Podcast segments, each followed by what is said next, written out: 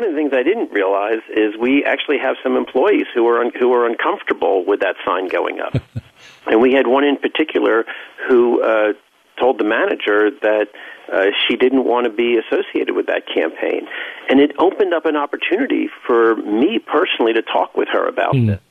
And uh, and you know, one of the things I had to say to her was, "Well, let me ask you this: If a gay couple comes in and a straight couple come in, are you going to walk towards one and not the other?"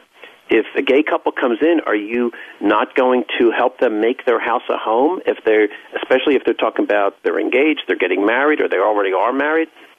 And it really forced a great conversation with her, and uh, I'm you know really happy to say that she's really moved uh, the ball much further down the court than she was before. And the other thing I want to tell you is that we you know have the sign posted on our doors and in our windows. And it is interesting how people are coming by and taking a selfie with themselves and that picture, coming in and telling us how much they like it.